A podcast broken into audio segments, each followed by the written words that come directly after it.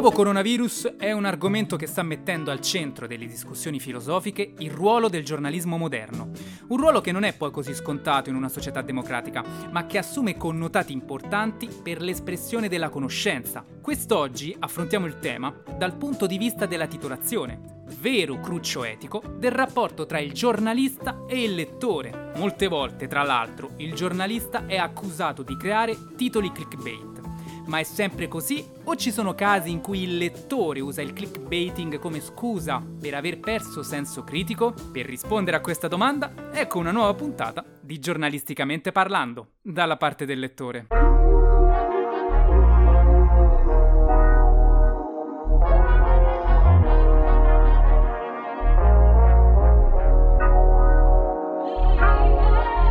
Salve, mi chiamo Angelo Andrea Vegliante e sono un giornalista, uno speaker radiofonico, un videomaker e ora anche un podcaster. Ho creato Giornalisticamente parlando, dalla parte del lettore, con diversi obiettivi abbattere pregiudizi e luoghi comuni sul giornalismo, sensibilizzare il lettore ad approfondire una notizia, consapevolizzare che il lettore fa parte del mondo giornalistico. Insieme parleremo di fake news, fact checking, breaking news e altre parole strane che spiegano i concetti del mondo giornalistico. Ora stai ascoltando. Non fermiamoci a leggere solo il titolo di una notizia. Buon ascolto. Quest'oggi mi metto in gioco in prima persona e utilizzerò alcuni dei miei articoli per fare degli esempi. Prima però una premessa. Quando scrivo un articolo mi metto sempre nei panni del lettore che deve ricevere l'informazione, soprattutto mentre realizzo il titolo. Oltre a rispettare le imposizioni delle 5W, Devo tener conto di come la titolazione può essere interpretata e in che modo può essere il più possibile accattivante per acchiappare l'attenzione di chi legge, che oggi come oggi purtroppo è un'attenzione molto bassa. Questi concetti però devono rispondere anche alle norme della SEO che aiutano gli articoli online a indicizzarsi e posizionarsi su Google per determinate parole chiavi. Per farlo il più semplice possibile sarebbe una strategia che permette al lettore di ricevere l'articolo più idoneo in base a ciò che sta cercando nel web. Insomma, da una parte ci sono le consuete pratiche giornalistiche più comuni, dall'altra invece le nuove frontiere della scrittura online. In sostanza, chi scrive deve riuscire a muoversi in questo intricato universo di bilanciamenti con lo scopo ultimo di condividere una notizia, perché alla fine l'obiettivo è sempre quello, condividere un'informazione, una notizia, un fatto. Per questi motivi, quindi, ci sono casi in cui il titolo di una notizia non può contenere tutte le informazioni raggruppate nel pezzo in questione. Facciamo un esempio. Il 25 marzo 2020 ho pubblicato un articolo in cui elenco i principali aggiornamenti legati al tema del nuovo coronavirus. Nel dettaglio ho preso i fatti più importanti delle ultime 24 ore legate all'argomento e le ho condensate in un unico contenitore, distinguendole una per una e dando loro spiegazioni precise e dettagliate. Ma tutte le informazioni non potevano entrare nella titolazione e alcune non erano così fondamentali da farne parte, quindi sono stato costretto a scremare cosa fosse interessante in quel momento per il lettore da cosa invece poteva risultare pedissequo. Questo processo risponde anche a un'altra domanda. In che modo il lettore incontra per la prima volta una notizia? Sui motori di ricerca e sui social network, ad esempio. Così, tenendo a mente le imposizioni della SEO, le regole delle 5W e i principali malumori serpeggiati in quei giorni riguardo alle informazioni sul nuovo coronavirus, il pezzo ha ricevuto la seguente titolazione: Coronavirus Italia, News, Decreto 31 luglio e Tokyo 2020. Sono parole che a otto mesi di distanza non ci dicono molto, ma in quei giorni bastavano per far capire quali sarebbero stati i temi trattati all'interno dell'articolo. Approfondiamo la questione.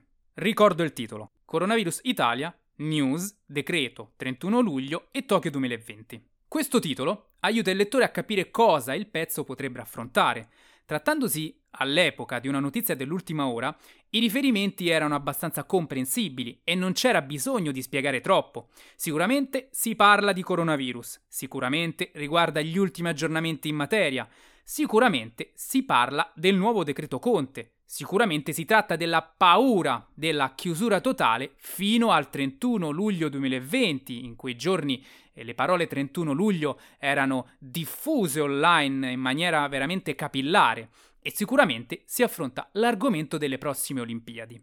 Informazioni che aprendo il link, saranno poi specificate nella titolazione interna, soprattutto nel primo titolo che appare appunto quando apriamo una pagina web, diversa ma simile alla prima titolazione incontrata. In questo caso era possibile incontrare questo titolo appena veniva aperto il link. Coronavirus Italia, News, nuovo decreto Conte, il caso 31 luglio e Tokyo 2020 rinviata.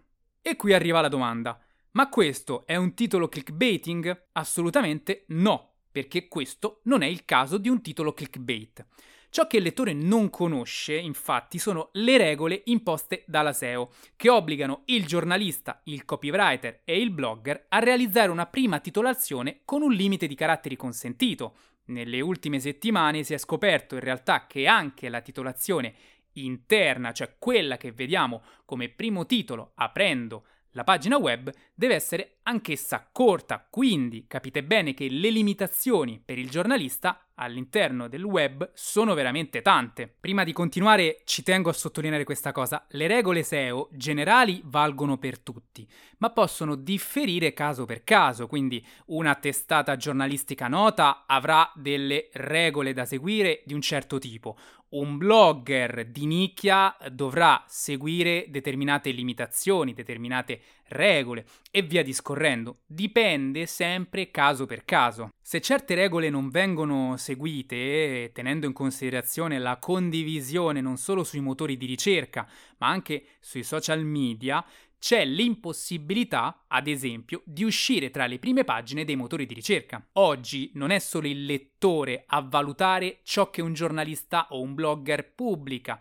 ma ci sono appunto anche i motori di ricerca che valutano i prodotti che vengono pubblicati e decidono appunto se metterli nelle loro prime pagine funziona un po' come una redazione giornalistica, no? il contenuto più importante legato a un determinato argomento deve finire in prima pagina in base all'autorevolezza, se è scritto bene, se ha delle fonti precise, citate e via discorrendo. Ok, dunque, da una parte c'è il mondo dell'online, dall'altra però, come da tanti anni, c'è lo spirito critico del lettore. E il più delle volte lo spirito critico dovrebbe essere volto a dare un click in favore dell'approfondimento, visto che ad esempio, oltre a quanto è emerso nel titolo, potrebbero esserci altre notizie utili, anche se non così fresche. Perciò in questo senso ci aiuta il paragrafo introduttivo del pezzo, che possiamo conoscere solo se apriamo il link. Leggo testualmente dal mio articolo. Anche oggi le ultime notizie sul fronte coronavirus Italia. Ci sono nuovi aggiornamenti e stavolta su svariati fronti. In questo articolo affronteremo cosa dice il nuovo decreto Conte, perché spaventa tanto la data del 31 luglio, le ultime dichiarazioni sul DL Cura Italia, quali sono le novità per i giochi di Tokyo 2020, l'approdo dell'Organizzazione Mondiale della Sanità su WhatsApp e qual è il nuovo modello di autocertificazione. Leggendo il paragrafo introduttivo del pezzo, cosa capisce il lettore? Che sicuramente la titolazione fin qui espressa non bastava a contenere le informazioni che il pezzo sta snocciolando e che ci sono notizie più importanti dell'ultima ora da mettere in risalto rispetto alle altre, anche perché, lo ricordiamo, ci sono delle limitazioni proprio date dalla natura del titolo. Oltre a ciò, capisce che esistono argomenti di carattere minore già affrontati precedentemente, ma che è possibile ritrovare anche all'interno di questo articolo, con tutti gli iperlink di approfondimento del caso. Insomma, mai fermarsi alla prima titolazione, se questa può portarci a conoscere maggiori dettagli di una o più notizie. Certo, i titoli clickbaiting esistono e eh, persistono, ma con questi strumenti il lettore dovrebbe riuscire a comprendere come differenziare un clickbait da un articolo puramente informativo. Fino adesso vi ho proposto l'esempio di un articolo dell'ultima ora che contiene diverse informazioni.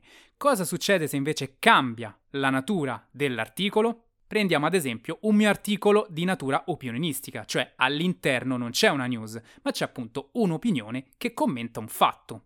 Torniamo al 13 febbraio 2020, quando pubblicai un articolo dal titolo Achille Lauro non è rivoluzionario, tra parentesi, e neanche i suoi hater. In questa sede ci troviamo di fronte appunto a un articolo d'opinione, nato a seguito del Festival di Sanremo 2020. Si tratta di un titolo a doppio senso, cioè che richiama la curiosità del lettore e prova a stuzzicare la lettura sia a chi ama, ma anche a chi detesta, tra virgolette, Achille Lauro. Si tratta di un gioco di parole che può trarre in inganno, ma è a fin di bene.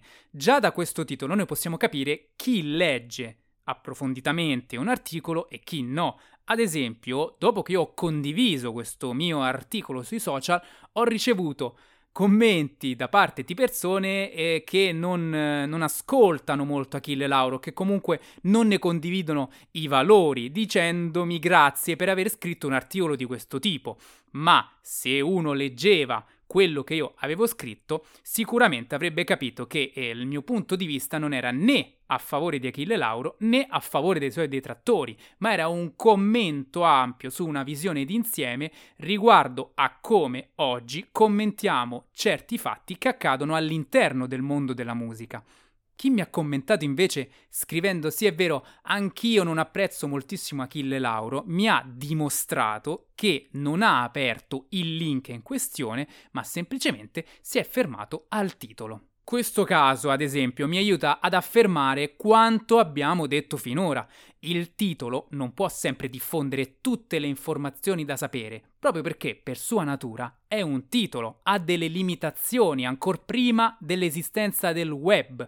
Con l'esistenza del mondo online sono aumentate magari le limitazioni, ma siamo sempre lì un titolo non dà tutta l'informazione, il titolo annuncia l'informazione. Se poi vuoi conoscere l'informazione in sé per sé, nella sua interezza, devi per forza aprire il link, altrimenti resti disinformato. Ovviamente l'argomento della titolazione di un articolo necessiterebbe di altre ore e ore e ore di spiegazione. Questo è un po' un podcast apripista dell'argomento. Sicuramente ci tornerò in futuro, lo affronteremo ancora. Questo però deve essere, come dire, eh, una prima luce in fondo al tunnel per far capire un po' a tutti che leggere il titolo di una notizia senza andarla ad approfondire non vuol dire restare informati. Insomma, se non si è capito, lo ripeterò fino all'infinito. Non fermatevi mai a leggere solo il titolo di una notizia, ma se siete realmente interessati a un fatto, aprite quel link, aprite il video, guardate la foto, non fermatevi solo a leggere quelle poche parole che annunciano l'informazione, ma andate ad approfondire cosa racconta quel titolo. È solo in questo modo, quindi, che potrete essere dei lettori giornalistici realmente informati su quanto accade nel mondo. Se volete leggere gli articoli che ho citato, potete andare nel primo caso su abilitychannel.tv, nel secondo su exitwell.com, oppure andate a leggere il podcast integrale sul mio sito angeloandrevegliante.com.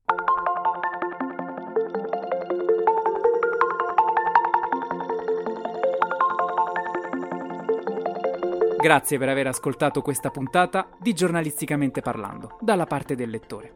Se vuoi ascoltare altri podcast, cercami su Spotify, oppure visita il sito www.angeloandrevegliante.com e cercami sui social, digitando Colui che veglia, oppure iscriviti al mio canale Telegram, cercando Colui che aggiorna. Ci sentiamo al prossimo podcast.